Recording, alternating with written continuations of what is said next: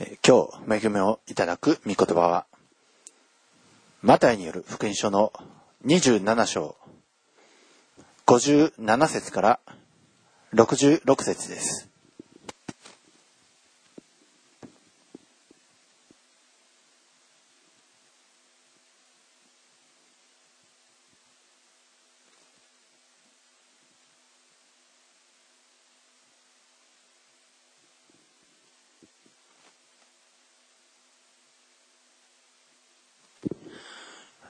タイによる福音書27章、57節から66節はじめに61節までをお読みいたします。夕方になって有股屋の金持ちでヨセフという人が来た。彼もイエスの弟子になっていた。この人はピラトのところに行ってイエスの体の下げ渡しを願った。そこでピラトは渡すように命じた。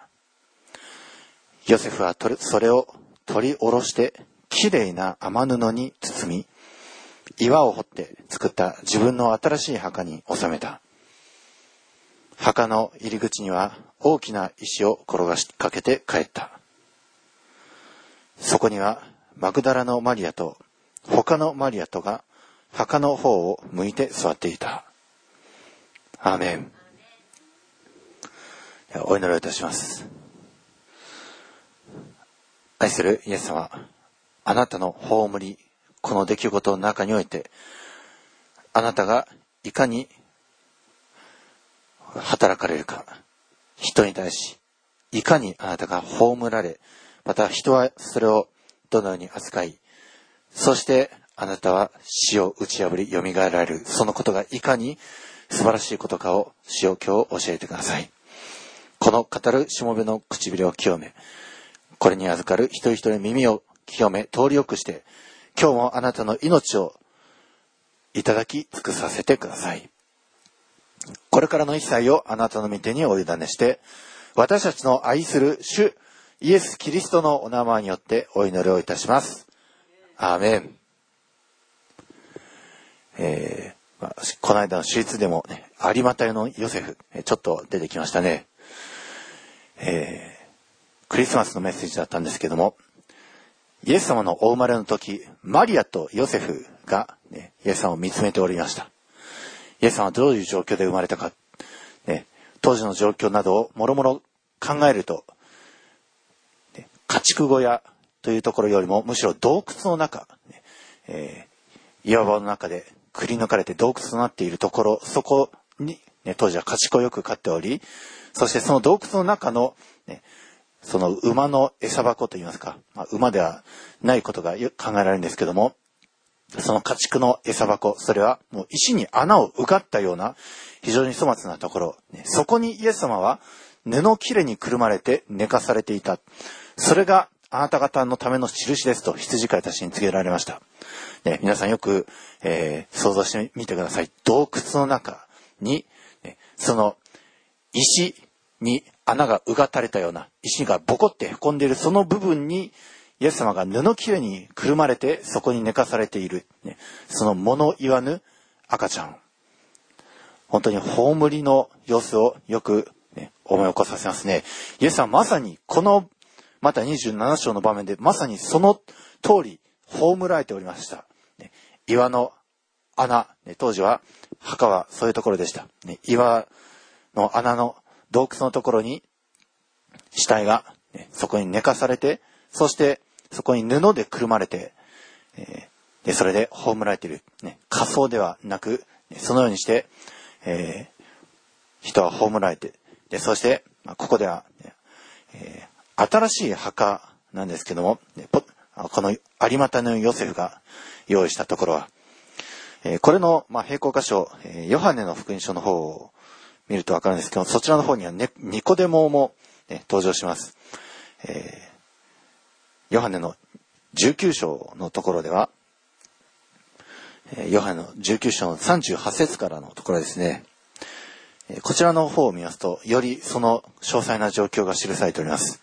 ヨハネの19章の38節からお読みしますと、その後で、イエスの弟子ではあったが、ユダヤ人を恐れてそのことを隠していた有股屋のヨセフが、イエスの体を取り片付けたいとピラトに願った。それでピラトは許可を与えた。そこで彼は来てイエスの体を取り下ろした。前に夜イエスのところに来たニコデモも、もつ薬とアロエを混ぜ合わせたものをおよそ 30kg ばかり持ってやってきた。そこでイエス、彼らはイエスの体を取り、ユダヤ人の埋葬の習慣に従ってそれを香料と一緒に雨布で巻いた。イエスが十字架につけられた場所に園があって、そこにはまだ誰も葬られたことのない新しい墓があった。ねえー、新しい墓。ということは、その洞窟の中にはまだ一遺体もなかったんですね。え、まあ、例えば一つの洞穴に、ね、お父さんが葬られ、次にお母さんが葬られ、子供たちが葬られ、ね、そういう形で、まあ、葬られていくんですけども、新しい墓には、ねえー、まあ、イエス様が最初だったんですね。最初であったからこそ、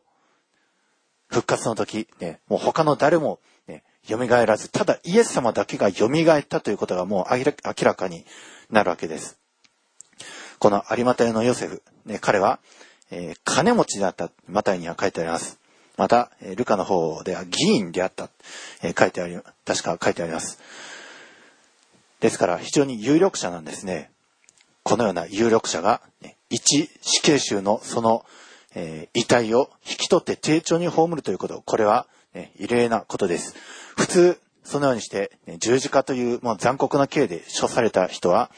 もうそのまま遺体は野ざらしにされて、ね、空の鳥についばまれるように任されるか、あるいは、ね、無縁墓地にそのまま葬られるか、まあ、そのような形なんですけども、でも、有股屋のヨセフはそれを許しませんでした。ね、イエス様の遺体を引き取った。で、このように、ね、彼が葬ったことによって、えー、イザヤ書の53章の予言が、ね、成就するんですね。えー、彼は、えー、罪人たちと共に墓が設けられ、えー、イザヤ53章の、えー、あ、9節ですね。53章9節彼の墓は悪者どもと共に設けられ、彼は富む者と共に葬られた。彼は暴虐を行わず、その口に欺きはなかったか。ね、このイザヤが見た幻、まあ、予言。彼の墓は悪者どもと共に設けられ、富む者と共に葬られた。これはどのようなことか。確かにイエス様のその死に際は悪者たちと一緒でした。悪者として数えられ、悪者と共に、ね、死んだんですけども、しかし、葬りは富む者と共に葬られた。ね、有股屋のヨセフが用意したお墓に、ね、ヨセフは当時お金持ちです。まあ、どの程度かということは、それはわかりませんけれども、でも当時のその価値観として、ね、金持ちでと、ね、また27章57節に書いてあります。金持ちと共に、富む者と共に、イエス様は葬られたんです。そしてこのヨセフ、ね、綺麗な雨布に包んで、そして、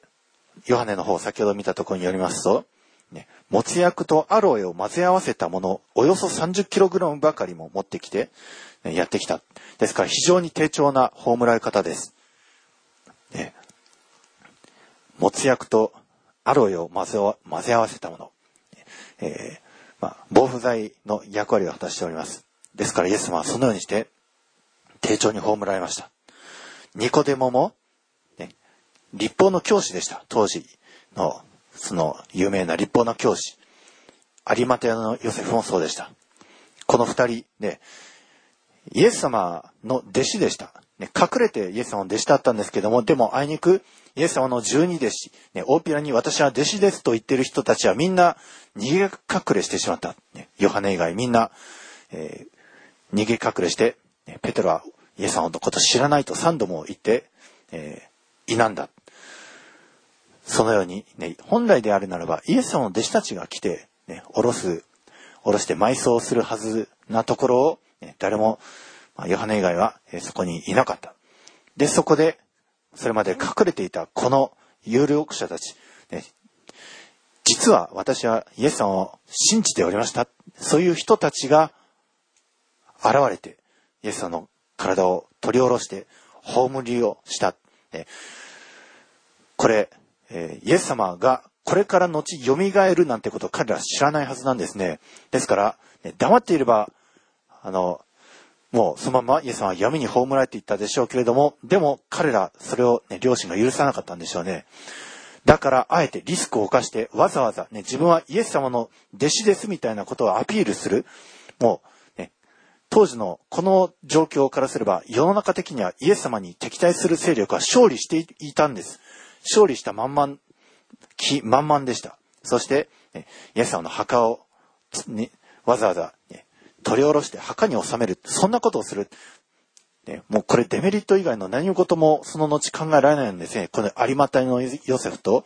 またニコデモからすれば。でもそれでも彼らはそれをしました。彼らのこの行いがあったからこそイエス様のその身体は、ね、野ざらしにされずに済み、そして安息日、ね、誰も働くことができないその安息日になる前、ヨセフは夕暮れ時に来ました。ね、もし日が沈んでしまったら安息日が明けてしまい、ね、もうそういった労働は一切できなくなってしまう。イエス様の体を葬るということを野ざらしのまんまにさらしてしまうことになる。ね、ヨセフはもうそれを、えー、許すことができなかったんですね。そして、イエス様の体を、ね、ピラトに願い出て、そしてイエス様の身体を、それを引き取って、で、この葬りのことをしました。十字架の上にかかっている遺体を引き下ろす、もう非常に嫌な作業です。重労働です。それを、ね、遺体を下ろして、もう本当に血まみれになっている、えー、重い、その体を取り下ろして、もう死後硬直も始まっていることでしょう。ね、それを、えー、包んで、誰もやりたくないことを、でも彼らはしました。そのゆえに彼らは、ね、この、福音が語られる全世界においては、ね、彼らのその行動は記念として、ね、全世界に語り継げられております。有馬隊のヨセフ、またニコデモ、ね、この二人はイエス様の身体、ね、誰も葬ろうとしなかったのに、でも彼らは葬った。彼らにとっては、まだその時イエス様が蘇るなんて、もう知らなかった。誰もね、世の中的にはそんなことを思いも、ね、よらないようなことだったにもかかわらず、でもそれでも彼らは社会を捨て、地位、名誉を捨て、社会的地位を捨てて、このことをした。それ、その香りは本当に主に対する香ばしい捧げ物となって、ね、変わったことでしょう。有山隊のヨセフ、そしてこのニコでも彼はそれをしたんです。私たちも本当に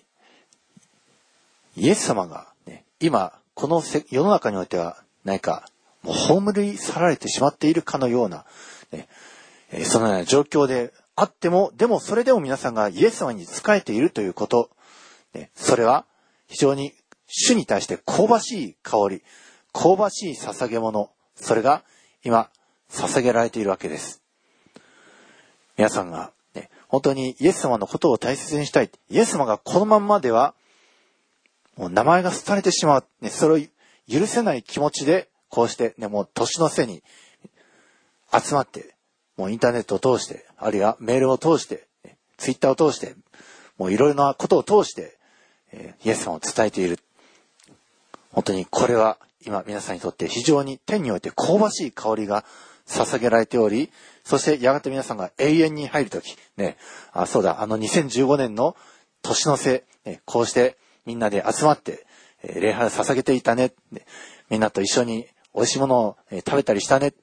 そういうことがですね、永遠の記憶となって、永遠の記念となって残っていくんです。ですから本当にこの地上にいる日々、これを尊く大切に過ごしたいものですね。えー、続いて、え、マタイの27章20、62節以降をお読みいたします。さて、次の日、すなわち、備えの日の翌日、祭司長、パリサイ人たちは、ピラトのところに集まって、こう言った。閣下、あの、人を騙す男がまだ生きていた時、自分は3日の後に蘇ると言っていたのを思い出しました。ですから、3日目まで墓の番をするように命じてください。そうでないと、弟子たちが来て、彼を盗み出して、死人の中から蘇ったと民衆に言うかもしれません。そうなると、この惑わしの方が前の場合よりもっとひどいことになります。ピラトは、番兵を出してやるから行ってできるだけの番をさせるがよい、と彼らに言った。そこで彼らは行って、石に封印をし、万兵が墓の番をした。えー、イエス様が、もう死んだ。もう決定的にパリサビと立法学者たち、イエス様を憎んでいた人たちが、ね、勝利したかのように見えたんですけども、でも彼らはまだ不安なんですね。彼ら、ね、イエス様が3日目に蘇るということをね、それを言っていたことを思い出しました。そうです。彼ら知っていたんです。ね、イエス様が自分は3日目に蘇るということを、弟子たちばかりでなく、パリサイ人立法学者たちも、ね、公にしていたんですね。本当に不思議なことです。弟子たちの方はもう恐れて、ね、3日目、もうユダヤ人たちを恐れて戸を閉じて、ね、ブルブル震えていた。ね、イエス様が読み、3日目に蘇るということで、ね、3日目はもう扉を開けて、もうイエス様が座る席を用意して、いつイエス様が来てもいいように、弟子たちは準備していたんではなく、もう3日目ももう恐れて、ブルブル、部屋の中で震えて鍵を閉ざして、固く閉ざしていた。もう信じてるところではなかったんですね。それほどに、イエス様ははっきりと死なれたんです。はっきりと、もう死に尽くされたんです。もう誰の目が見ても明らかに、イエス様は死なれた。もう絶望なんです。人は死んだらもう絶望です。もうその後生き返るということを、ね、それを願うことはしても、でも、それは望み得ないこと。それほどまでに、もう明らかに堂々と死なれたから弟子たちはもう、ね、復活なんて望めないと思うほどに、扉を閉めて、恐れて触れていた。ね、それに対し、この、ね、イエス様の敵側であるはずの、この最初たち、パレサイ人たちは、ね、それを覚えていて、で、ピラトに願い出るんですね。ね、あの、人を騙す男はまだ生きていた時、自分は3日の後に蘇る言っていたのを思い出しました。ね、で、そういうことで、まあ、3日目まで墓の番をするように、ね、してください。でないと、弟子たちが来て、彼を盗み出して、死人の中から蘇ったと民衆に言うかもしれません。ね、このパリサイ人たち、そう考えたんですね。まあ、あいにく弟子たちはそこまでの解消はなかったんです。パリサイ人たちが、まあ、考えすぎて、ね、弟子たちが、もう自分たちに反旗を翻して、ね、それで、えー、イエス様の遺体がなくなった。ね、これ、こうなったらもう、本当に蘇ったかもしれないという、そういう偽り、その方が取り消しようがないんですね。イエス様という、ね、一人の人物が生きていたら、もうそれを抹殺すればそれで終了すること。けれども、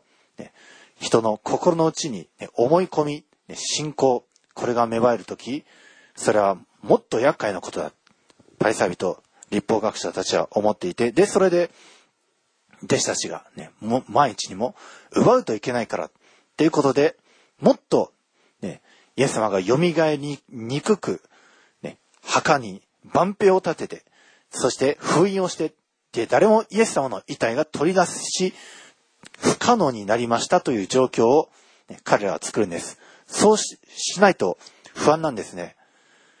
ね万平を、このつけるために、ピラトに願い出て、ね、しかも安息日、ね、歩数は限られております。あの、安息日に800歩までは歩いていいみたいな、なんかそんな、えー、ところがあるんですけども、でもその大切な、ね、安息日に歩ける歩数を、ね、費やしてまで、ピラトのところにまで行って、それで、ね、そういう願い出をする。まあ、よっぽどですから、もう心配と言いますか、そこまでしなければ不安。で、それで、万兵を出してやって、で、しかも、ね、封印まで、ね、石に封印までして、万兵がその墓の番をする。ねえローマの封印、それは、ね、破るものがあれば、それは死刑だ。定められております。えー、そして、その封印、もう誰も解くことはできない封印がなされて、こうして誰も、ね、イエス様の墓からイエス様を、ね、取り出せないという状況が作られました。ねえー、よくなんか推理小説とかで完全犯罪で、ね、もう密室で外に鍵がかけられており、バンしてる人もいて、どうやってその中の人を、えー、殺したんだって、そういう小説がよくあるんですけども、もうこのようにしてですね、もうガードが硬ければ硬いほど、イエス様はもう蘇らない。弟子たちも盗めない。ね、安心だ、ね。そういうふうに思い込むんですね。人はそういう心配性、ねえー、心やましいところがある人は、ね、もう弁護士を呼んで、そういうなんか書類を書いて、ハンコを押して、封印をして、そういうね、上の事実が、そういう証拠がなければ安心できないものなんですけども、でもあいにく、イエス様は、蘇るんです。この、ね、パリサ人たちがつけた、ね、心配から起こって、この、万兵をつけて、封印までした。で、逆にそのことが、ね、もっとイエス様の復活を証明する証拠の、ね、証人たち、ね、万兵たちは復活の証人となり、またその封印も、ね、見つかえた、見つかいが、それを破ったということ、本当に人間技ではありえないことがイエス様の復活の時に起こったという、ね、ことごとく証拠になってしまうんですよ。このパリサビトたちが企んだことどもが。私たちも、この世の中、この制度の中で縛られて生きているかもしれません。人々からは、ね、もう本当に国の法律を動かして、ね、あの、ガードをつけて、あるいは、なんかもう国のハンコが押されて、もうこれは動かしてはならない事実とか、ね、そういうふうに固く封印をされて、もう人間の目から見れば、もう国の権威がそうやって守っているんだったらもうダメだ、絶望だ、思えるようなところも、神様はそれを打ち破り、墓を開き、復活を遂げてくださり、イエス様を、ね、待ち望んでいた人々に栄光を表してくださる。イエス様により頼んで、イエス様に望みを置いていた人は、その喜びに預かることができる。ね、非常に痛快だと皆さん思わないでしょうか。ね、イエス様に逆らう人、命に敵対する人が、その相手がいかに国であっても、ポンテオピラトであっても、ね、いかに兵士たちが番をして、また封印がなされて、そういう国のハンコが押されても、それでも、主は王の王、主の主です。そんな封印そんな万平もう、そんなのは関係一切力を、意味を失ってしまうんです。イエス様の復活とはそのようなものです。イエス様の復活の力はそのように莫大なものです。このイエス様により頼む生徒には、本当に死から命へと、また諸々の呪い、絶望的な状況、それらは大逆転するんです。活とはそういうものです。ね、死、それまで死んでいたようなものが命を得て、また、ね、そのイエス様の死をつなぎ止めようとする勢力、それがいかにローマであっても、ポンテオピラトであったとしても、封印であったとしても、国のハンコであったとしても、それは、ね、打ち破られるんです。イエス様が、ね、動けば、イエス様は動きます。3日後に、命へと動きます。これがキリスト者の望みです。皆さん、復活を信じているでしょうか？復活とは、ね、死からの蘇りのみならず、死んでいるかのような状況、また絶望的に思えるかのような状況、そこから主は命へと、ね、V 字回復させてくださる。そのような復活。ね、仕事の面においても、ね、子育ての面においても、学校の面においても、本当にこの復活の力が働くこと、これが私たちキリスト者の望みです。イエス様は確かにこの時葬られました。ね、この有馬屋のヨセフ、また、えー、ニコデモ、それから、そこには、えー、イエスの母マリア、ゼベダイのコラの母がいた。マグダラのマリアとヤコブとヨセトの母マリアがいた。そう書いてありますけれども、彼ら、ね、彼女たちが本当に復活の証人となっていきます。そしてイエス様を本当に死んだと見えても、それでも死体求める彼女たちに、イエス様は真っ先に姿をを表されるんですね。どうか皆さん、今この時、ね、イエスさんはまだ目に見えて、今ここに来ておりません。けれども確かにおられます。やがてもう、ね、皆さんの目の前で、あるいはイエス様の敵の前でありありとイエス様はこの世に現れて、そして、ね、もう誰も申し開きができないほどにイエス様の存在は明らかとされます。皆さん、その準備ができているでしょうか？どうか皆さんは、この週末の時、しっかりとこのイエス・キリスト、このお方を信じる信仰を握りしめて、皆さんもこの復活の恵みに預かりましょう。皆さんの脅かしている死、あるいは皆さんを留めている破壊死、封印、それらのものを打ち破ってあまりあるイエス様にあって歩み、イエス様にあって、ね、死から命へと、ね、勝利者として歩んでいく皆さんでありますように、イエス様の名前にあって祝福いたします。アーメン。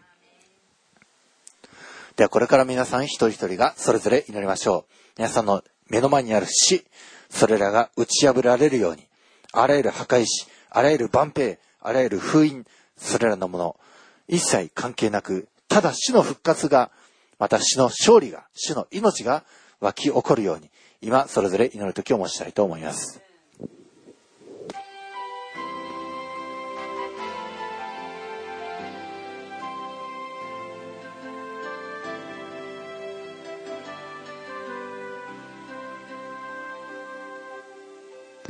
神を離れて生きること、それが死です。主よ、エデンの園の中央にあった善悪を知るみ、それを食べることによって私たちは神という最高の保護者を失ってしまいました。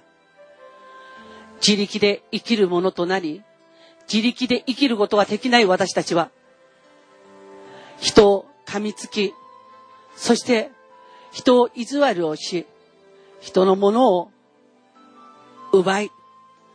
そして人を追いやり、自分さえ良ければと、その悪さのゆえに主を、私たち自身を慕っていかなければならない存在でした。主よ、あなたが私たちを許してください。そして勉強を良くして人生良くする。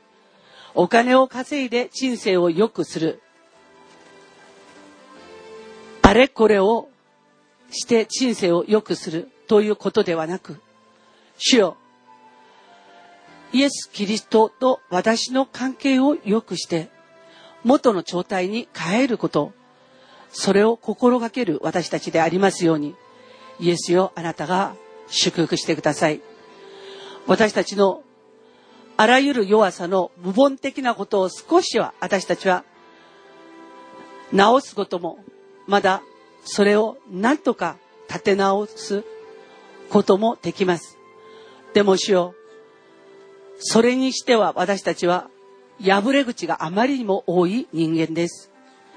あの破れ口を直せば、こっちの破れ口がもっと大きくなる。あの破れ口を何とか防げば、その反対の破れ口はもっと大きな穴になっている。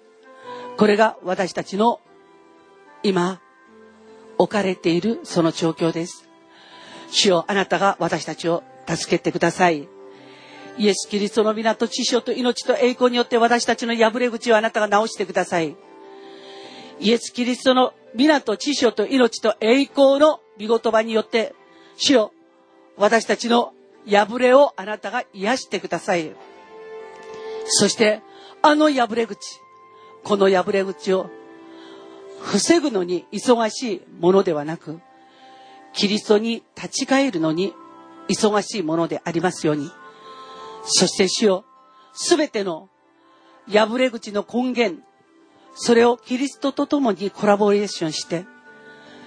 防ぐ私たち、そして立て直す私たちでありますように、イエスよ、あなたが助けてください。イエスよ、あなたが助けてください。イエスよ、あなたが助けてください。今、私たちは、自分直しに忙しい自分を下ろして、主よ、根本から直さなければならないあなたと私たちの関係を直すことを願います。そして、主よ、自分直すということに無駄に生きることではなく、私たちの元を直し、主に立ち返ることによって、いくらでも私たちを直し、そして良くしてくださることができる、そのイエス・キリストに預かり、その根本的なその全ての原因を直し、癒していただき、またその原因であるその全ての罪を許していただき、主よ、神の子としてのその身分を回復し、神の子のみが預かることができる、そのエデンの幸い、キリストにあるすべての幸いを豊かに受けることができますように祝福してください。イエスよ、あなたの皆を褒めたたえ感謝いたします。最後の水曜日、幽霊杯です。2015年が、よちよち歩きの私たちのそのすべての足元を守ってくださった主にあって、なんとか主よう、私たちは、かろうじながら勝利をすることができました。主よあなたの皆を褒めたたえ感謝いたします。あなたの見てがいつも私たちを捉えてくださったからです。あなたの力がいつも私たちの砦になってくださったからです。時に神と人の前で罪を犯し、行く手をわからない私たちでも、主よあなたは許しを求める十字架の身元を与えてくださり、そこにおいて私たちは罪からの責めを逃れることができましたことを感謝いたします。十字架の身元において、私たちはその滴り落ちる、その清い知潮に預かりました。十字架の身元において、主よ、私たちは清いものとされて、神の子になりました。ありがとうございます。これから続く時間も主よ、わずかばかりですけれど、この2015年最後の時間を本当にキリスト者らしく、救われた者らしく、イエス・キリストに愛された者らしく、イエス・キリストを愛する者らしく、世の光、地の塩として、全うすることができますように祝福してください。残りの時間をも主の皆を余すとこなく、呼び求め、そしてその主の皆に預かり、その皆の幸いに預かることができますように、主よあなたを呼ぶ力を与えてください。そして最後まであなたと共に歩み切り、この2015年の最後を、主よ、栄光の年としてあなたにお捧げすることができますように、イエスよあなたが祝福してください。今日、私たちに勇気あるこの有馬でのヨセフ、ニコデモのその勇気を私たちにも与えてください。この時代の王様であっても、その時代の王様であっても、主よ、私たちの主を、主よ、私たちは証しし、その主のすべての教えてくださった技をなすことができますように。聖書に予言されているその全てのことが成就するとき、人が用いられます。これからも聖書に予言されているその全てのことをなすときに、主よ、そのなすときに必要な人として、主よ、私たち一人一人をあなたが用いてください。イエス様を葬りにいたニゴデモ、有馬でのヨセフのように、私たちもある役割を担うことができますように祝福してください。泣くしかできなかった女弟子たちのように、主よ、私たちの今しなければならないことが泣くことであるならば、その泣く分をしっかりと果たし、主よ、あなたの皆を褒めたたえることができますように祝福してください。クレネビド・シモンのように、イエス・キリストの追われた十字架、それを追って、そして、あのコルゴダの、その地にまで登っていかなければならないとするならば、主よ、私たちもあなたの十字架を背負って、登る力を与えてください。イエスよ、あなたが私たちを助けてください。どんなに小さなことでも結構です。主よ。私たちにあなたの栄光の歴史に加わる力を与えてください。どんなに小さなことでもあなたの栄光の歴史が完成するとき、主よ、私たち自身を覚えてください。そしてあなたに使えるものとして私たちを使いさせてください。主よ、あなたの皆を褒めたたえ感謝いたします。本当に、この教会をあなたが瞳のように守ってくださって、主よ、今日まであなたに礼拝する教会、あなたに聞く教会、聞いた言葉、学んだことを守り行う教会として、一人一人を祝福してくださったことを感謝いたします。これから続く道も、主よ、もっともっとあなたに従順なしもべたちでありますように、イエスよ、あなたは祝福してください。そして、天聖教会の一人一人の家庭、職場、事業所、そしてあらゆる活動の場所において、主よ、あなたに会って助けられたもの、生かされたもの、用いられたもの、満たされたもの、祝福されたものとして、主よ、あなたの皆を飾ることができますように、祝福してください。私たちの子供を瞳のように守ってくださり、学業がよくできるように、学者の霊をあなたが与えてください。聖書がなかった時代、エズラはその頭の中に入っている、記憶の中に入っているその全ての御言葉をイスラエルに置いて復元することができました。私たちの子供が主よ、この時代のために必要な全ての御言葉を復元できるものでありますように。そして、主よ、勉強したその全てのことを全部思い出せば思い出すものでありますように。主をあなたが祝福してください。信じているものと、じゃないものの油注ぎが違う。そして、主の祝福が違う。そして、主の与えてくださる知恵と啓示の御霊による、主よ、その、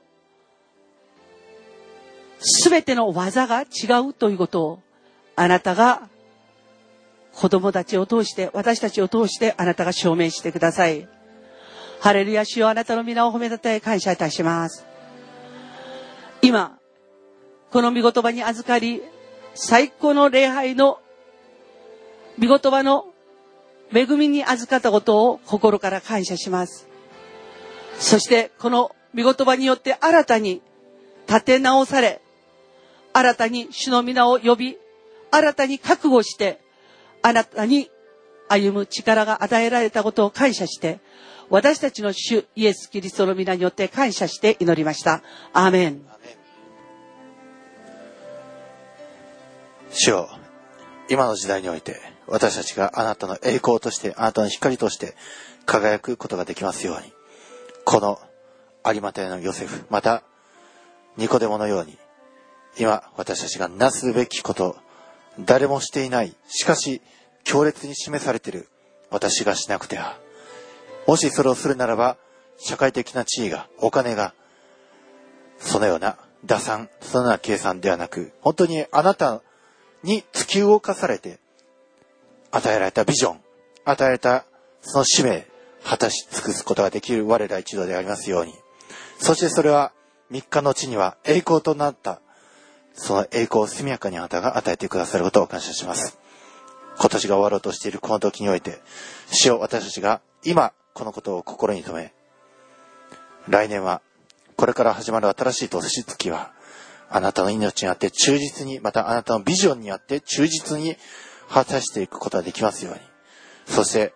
この私たち信じる者に与えられる復活の莫大な力、人間がいくら覆い隠そうとしても力ずくで、また制度で覆い隠そうとしても決して破られることのないあなたの道からが我らのうちに働き、敵に対して働き、そしてこの日本、この世界に対して働きますように、どうかあなたがこのあなたと共なる復活の商人として、またあなたと共に生きる者としてのその歩みを知ることができますように、イエスよ、どうか助けてください。今日いただきましたこの恵みの御言葉に感謝して、私たちの尊き主、イエス・キリストのお名前によって祝福してお祈りいたします。アーメン。それでは、主の祈りです。主の祈り、天に増します我らの父よ、願わくは皆をあがめさせたまえ、御国を来たらせたまえ、御心の天になるごとく、地にもなさせたまえ、我らの日曜の糧を今日も与えたまえ、我らに罪を犯す者を我らが許すごとく、我らの罪をも許したまえ、我らを試みに合わせず、悪より救い出したまえ、国と力と栄とは、限りなく汝のものなればなり。アーメン。ご起立ください。